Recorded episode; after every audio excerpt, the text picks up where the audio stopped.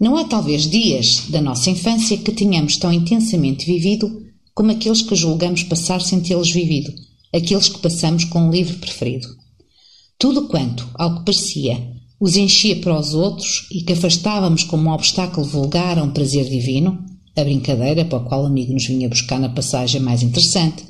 a abelha ou o raio de sol incomodativos que nos obrigavam a erguer os olhos da página ou a mudar de lugar, as provisões para o lanche que nos obrigavam a levar e que deixávamos ao nosso lado no banco sem destocar, enquanto sobre a nossa cabeça o sol diminuía de intensidade no céu azul, o jantar que motivara o regresso a casa e durante o qual só pensávamos em nos levantarmos da mesa para acabar imediatamente a seguir o capítulo interrompido, tudo isto que a leitura nos devia ter impedido de perceber como algo mais do que a falta de oportunidade. Ela, pelo contrário, gravava em nós uma recordação tal modo doce,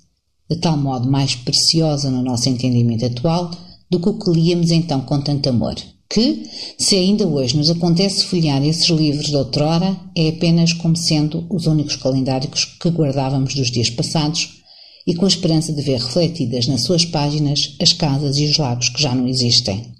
Quem não se lembra, como eu, dessas leituras feitas em tempo de férias, que íamos esconder atrás umas das outras em todas as horas do dia que fossem suficientemente calmas e suficientemente invioláveis para poderem dar-lhes asilo.